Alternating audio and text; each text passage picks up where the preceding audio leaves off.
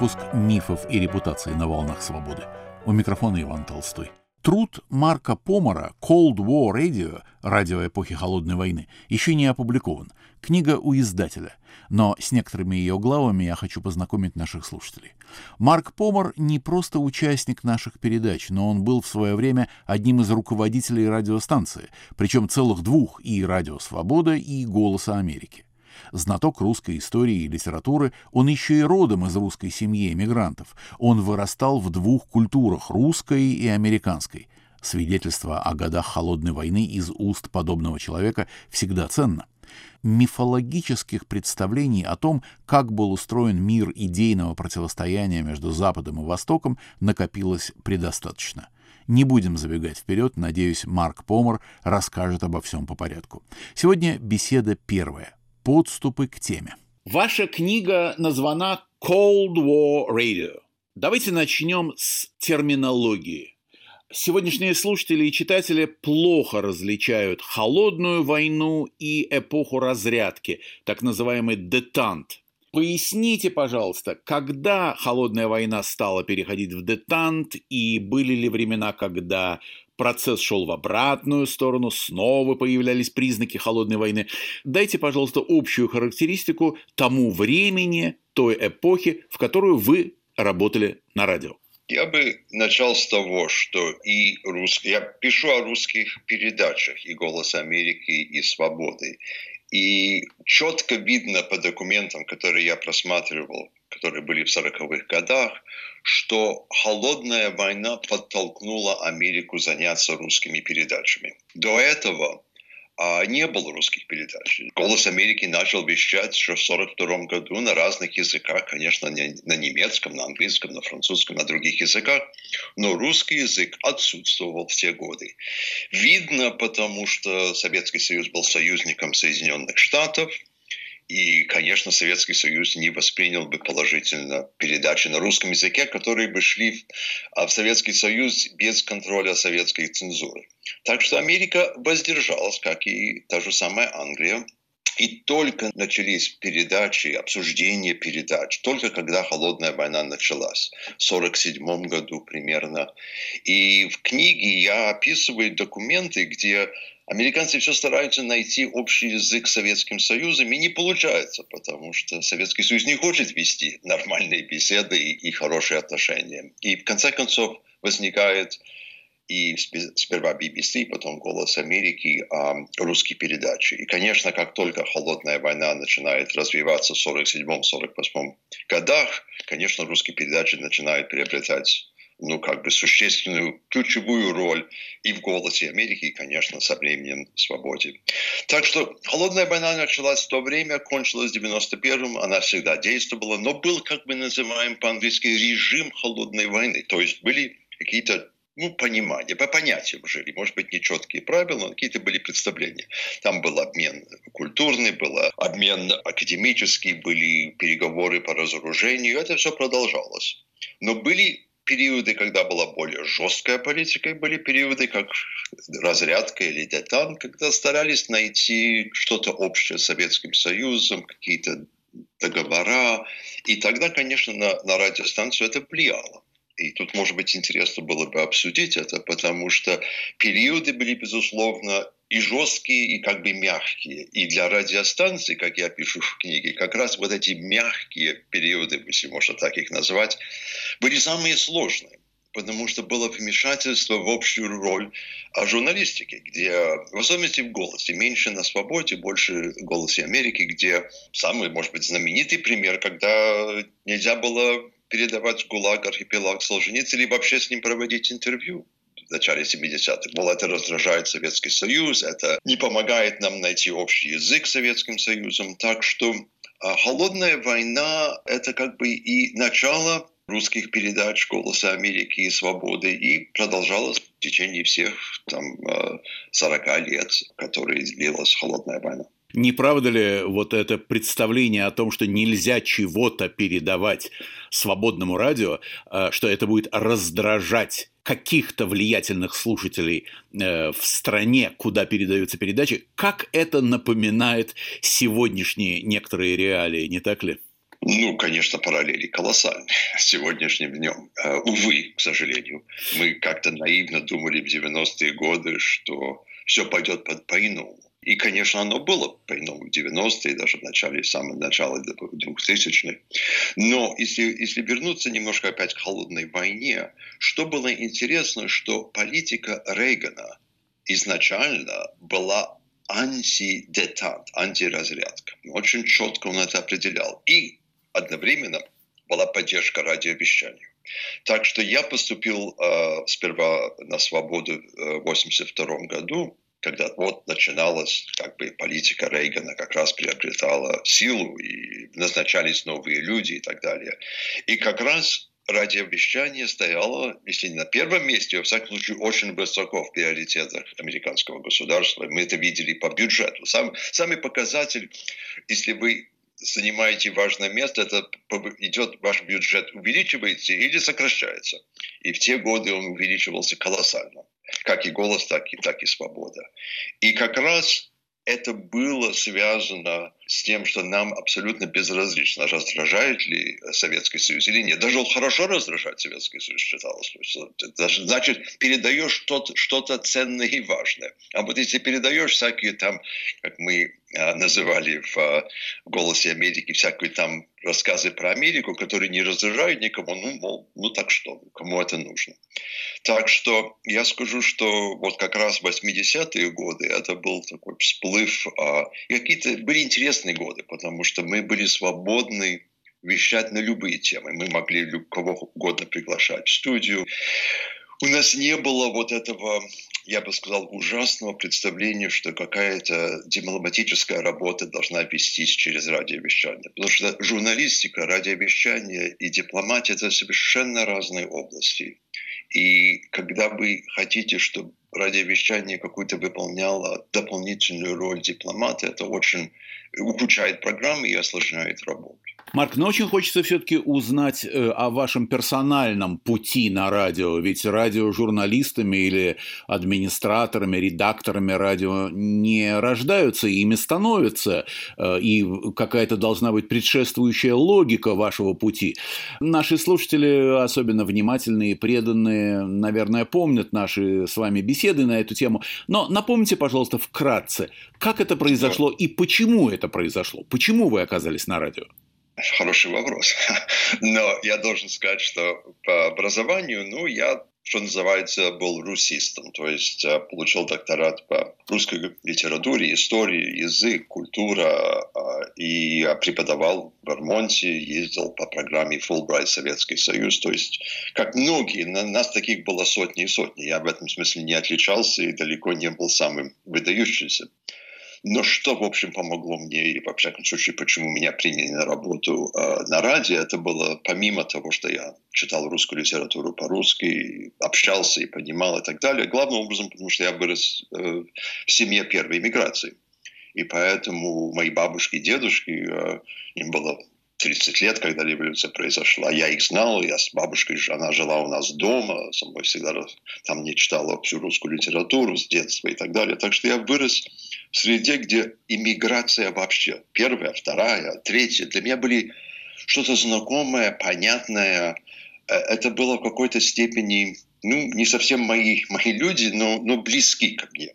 И даже я тут могу забавно привести такой, ну, как бы, ну, немножко утрируя, но, но интересный рассказ, что на радиостанции «Свобода» и в особенности в «Голосе» как было два мира существовало. Был американский мир, американское начальство, люди, которые были журналистами или где-то что-то там, может быть, год-два учили русский язык, может быть, не, не особенно хорошо, но считали себя как бы специалистами по Советскому Союзу. Это было начальство. И было, конечно, русский мир, который существовал в русском отделе в русской службе, как мы называли тогда.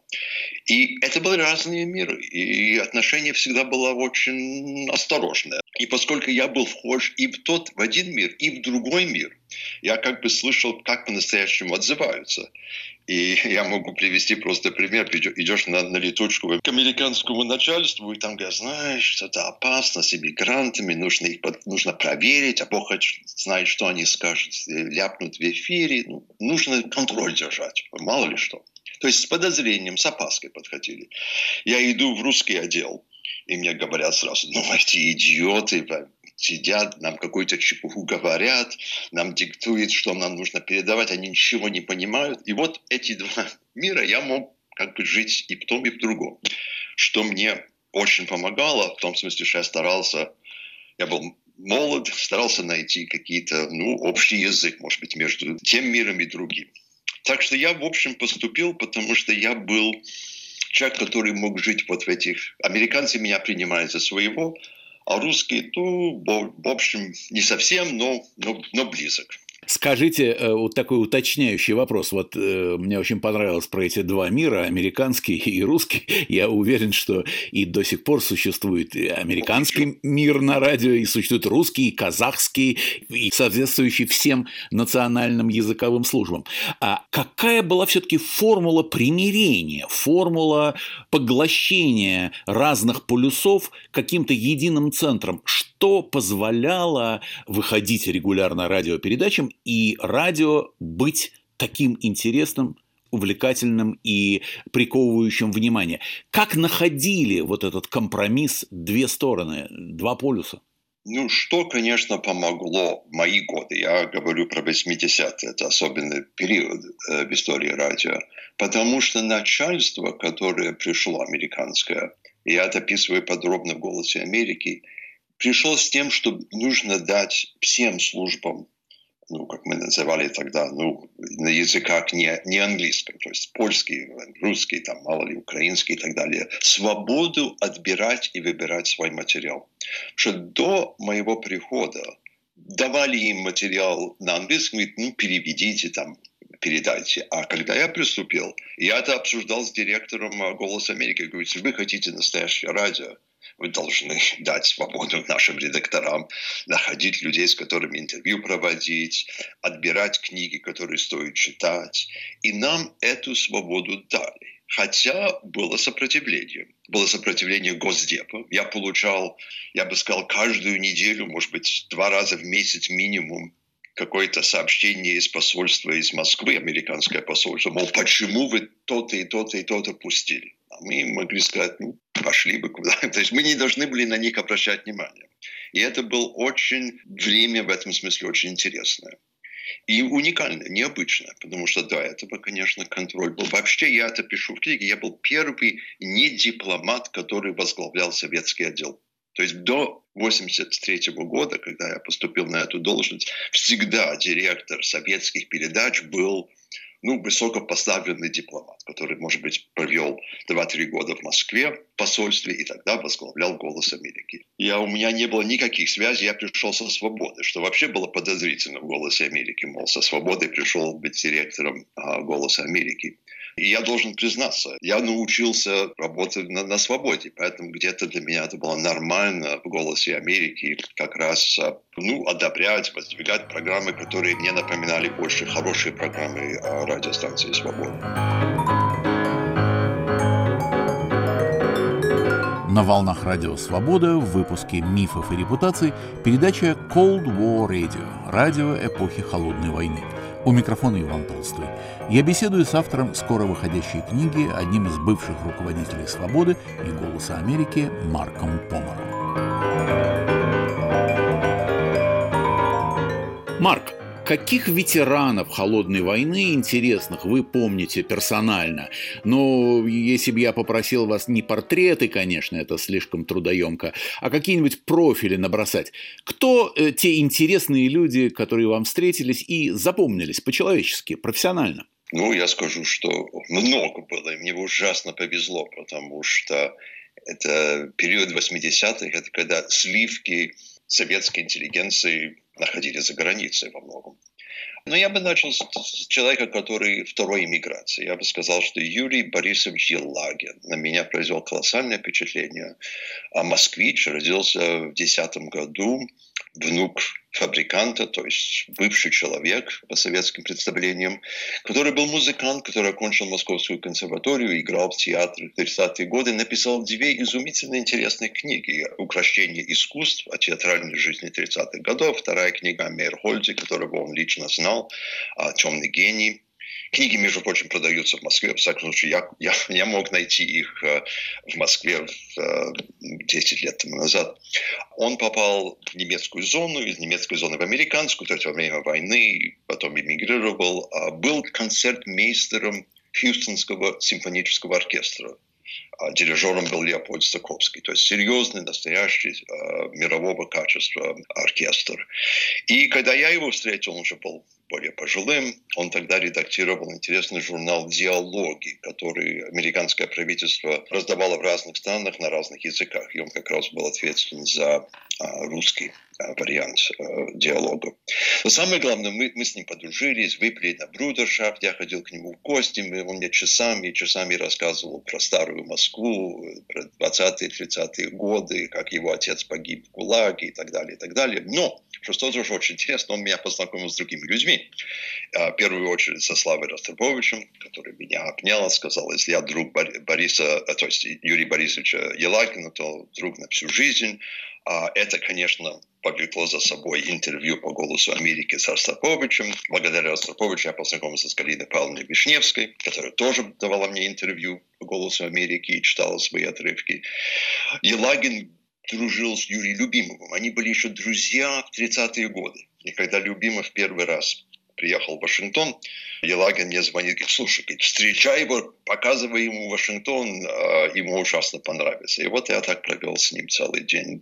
Благодаря Елагину я познакомился с Аксеновым, с Войновичем и так далее. Так что вот эти были колоритные личности, которые ну, мы дружили в Вашингтоне. Это было Вашингтонское русское общество.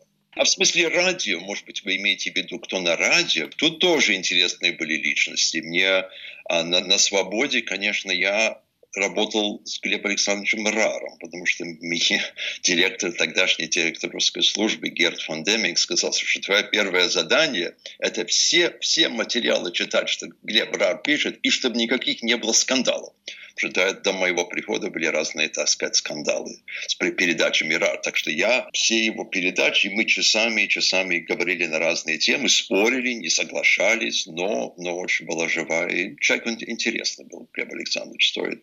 Конечно, были э, был Олег Туманов, который потом вернулся в Советский Союз и в своей первой конференции назвал меня не то шпионом, не то человеком, который разъезжает по миру и запирает материалы о Советском Союзе. То есть это прямая цитата из его пресс-конференции. Были Джо, Марио Корти, а, Джованни Бенси, которых я очень уважал за их невероятное знание и понимание, глубина их понимания русской культуры, как ну, итальянцы, которые прекрасно понимали и были очень интересные люди, с которыми было всегда важно и интересно общаться. Но были Юрий фон Шлипа. Мне очень всегда был близок, и я всегда слушал его передачи. Так что были интересные люди а, на свободе. На «Голосе» тоже были Наталья Кларксон, которая, к сожалению, недавно умерла, Люся Боленская, которая все еще жива, которая пишет, и они были, ну, они отстаивали, я бы сказал, настоящие русские передачи, несмотря на, на давление со стороны американской администрации все годы. Так что вот такие у меня остались э, четкие представления. Но я многих помню. И, в общем, когда я читал и слушал передачи, было очень приятно слышать знакомые голоса. Марк, вы много путешествовали, вы работали и в Европе, и в Америке. Отличалась ли атмосфера холодной войны в Старом и Новом Свете?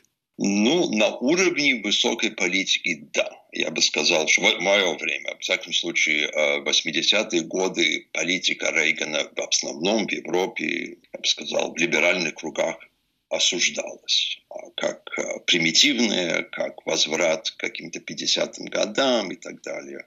Так что, да, безусловно, либеральное общество. Но и либеральное общество в Америке тоже так относилось осторожно к политике Рейгана. Может быть, не совсем как в Европе.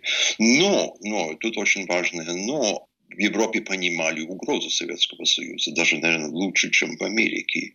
И я скажу, что была поддержка общей радиостанции, даже, даже в Германии, даже в Мюнхене. К нам приходил а, Франц Йозеф Штраус, который возглавлял Баварию тогда на наши э, совещания, совет директоров. Приходили его другие министры. Нам, у нас был совет, а, Европейский совет для радиостанций в те годы, где видные политики из разных стран Европы, собирались тем, чтобы оказать помощь радиостанции, продолжать действовать, потому что они всегда были под угрозой. Советский Союз всегда требовал, чтобы закрыли радиостанции. И европейские страны должны были отстаивать, что нет, эти радиостанции должны существовать, это важно и так далее. Так что зависит на каком уровне. Но, безусловно, на уровне газетном и там либерального общества, академического, конечно, в Европе всегда было как бы мы должны найти общий язык с Советским Союзом. В Америке немножко жестче было. Вот это вообще всегда э, оставляет у меня, во всяком случае, ощущение такой легкой шизофреничности, что ли, западной политики, уверенность в том, что с носителем зла можно найти какой-то общий язык примирения, что зло можно как-то угомонить, сделать ему, что ли, такой предупреждающий укол, чтобы волк перестал охотиться на зайчика, непонимание того, что он никогда не перестанет, особенно когда пройдет действие укола, он снова захочет сожрать зайчика. И вот сегодняшние дни, сегодняшние времена разве не есть лишнее доказательство того, что со злом нельзя пытаться сесть за один стол, нельзя с ним ужинать, чокаться и особенно пить брудершафт? Да, да, я думаю, что вообще тема, когда я начал писать о холодной войне, вот книгу, это было несколько лет, ну, 3-4 года назад, конечно, я это имел в виду, что Вова, это отрывок важной истории. Я, я, я решил писать, потому что я прожил очень интересный период, когда большая империя распалась, и мы как бы участвовали в этом деле. И я имел возможность быть в Советском Союзе и Восточной Европе, когда все эти перемены происходили и участвовать в них. Но когда книга выходит, она выходит в этом году, через несколько месяцев, конечно, тема холодной войны стала гораздо-гораздо более актуальной. И то, что мы делали, как мы подходили к вещанию, и то одно, что вернулась радиостанция к тому, что у нас было, то есть не было доступа, или, во всяком случае, очень сложно было получить доступ к стране, к тому, что происходит в стране. Приходится совершенно по-другому подходить к работе. Понятие иммиграции стало опять актуальным. Так что я надеюсь, что когда люди прочитают книгу, я надеюсь, что они прочитают ее, они увидят э, интересные параллели, которые я не имел в виду непременно, когда я начал писать книгу, но теперь, конечно, они возникают. Самое, я думаю, тут важное, и это трудно сделать, я это подчеркиваю много раз в книге, что мы не вели войну с советским правительством. То есть это не было нашей задачей. Мы, не... мы хотели осветить то, что они хотели запретить. Это безусловно было. Мы, мы искали те темы, те вопросы, э, которые они замалчивали или каким-то образом искажали. Но мы чувствовали, верили, может быть, наивно, что мы поддерживаем э, свободную русскую культуру, русскоязычную культуру и что это наша как бы обязанность, а чтобы она не стала чисто советской, а продолжала быть многообразной, многонациональной. Я, я даже в конце книги подчеркиваю, что много сотрудников и «Голос Америки», и, и радиостанции «Свобода» не были русскими в том смысле, что они, они были... Русский язык – международный язык, и на нем можно говорить независимо от того, где вы находитесь и в какой стране вы живете. Это тоже было важно передать. Можно ли сказать, что э, вот такого типа поведения, такого типа позиция, ракурс радиостанций – это было конструктивное сопротивление, не разрушающее сопротивление, не унижающее и растаптывающее ваших оппонентов в виде советской системы, а именно конструктивное сопротивление. Да, мы ни, ни в коем случае не занимались. И тут я должен сказать, я послушал сотни часов передач, помимо тех, которые я, вот, так сказать, знаю по-моему, но я и раньше и я не нашел никаких э, не совсем обоснованных или обвинений, или рассказов. Нет, это была серьезная радиостанция, да, высказывали жесткие представления о том и другом, в особенности гости, которые выступали по радио. Но никто не, не старался, как вы правильно сказали, что-то разрушать. Наоборот, поддерживать свободный диалог.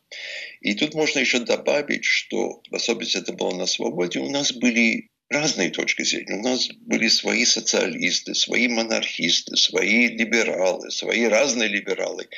И, как это ни странно, я считаю, что это очень было важно. Потому что если передачи не переходили какие-то крайности, то есть нужно было придерживаться к общепринятым представлениям о фактах, спокойного обсуждения вопросов. Я считаю, это было очень ценно, что мы не старались как бы сузить и сказать, вот это правильно, а все остальное неправильно. Нет, мы, мы считали, что наша обязанность как раз дать слово разным голосам русской культуры, как и в Советском Союзе, в эмиграции, где угодно, чтобы можно было интеллигентному человеку знать общую картину политической жизни, политической культуры. Марк, ваша книга велика, может быть, не столько по объему, сколько по поднятым ею темам, сколько по разным аспектам.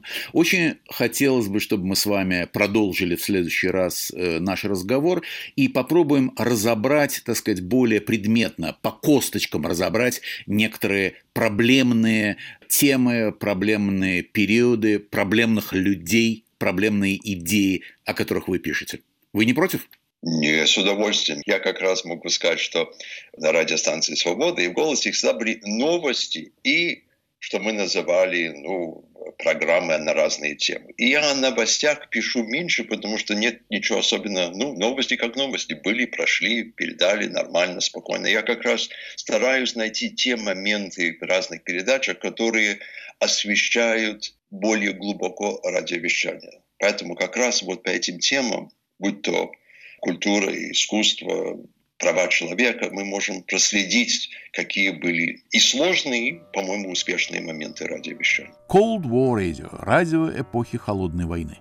На этом мы заканчиваем первую беседу с автором скоро выходящей книги, одним из бывших руководителей «Свободы» и «Голоса Америки» Марком Помором. Над выпуском «Мифов и репутаций» работали режиссер Андрей Амочкин и редактор Иван Толстой.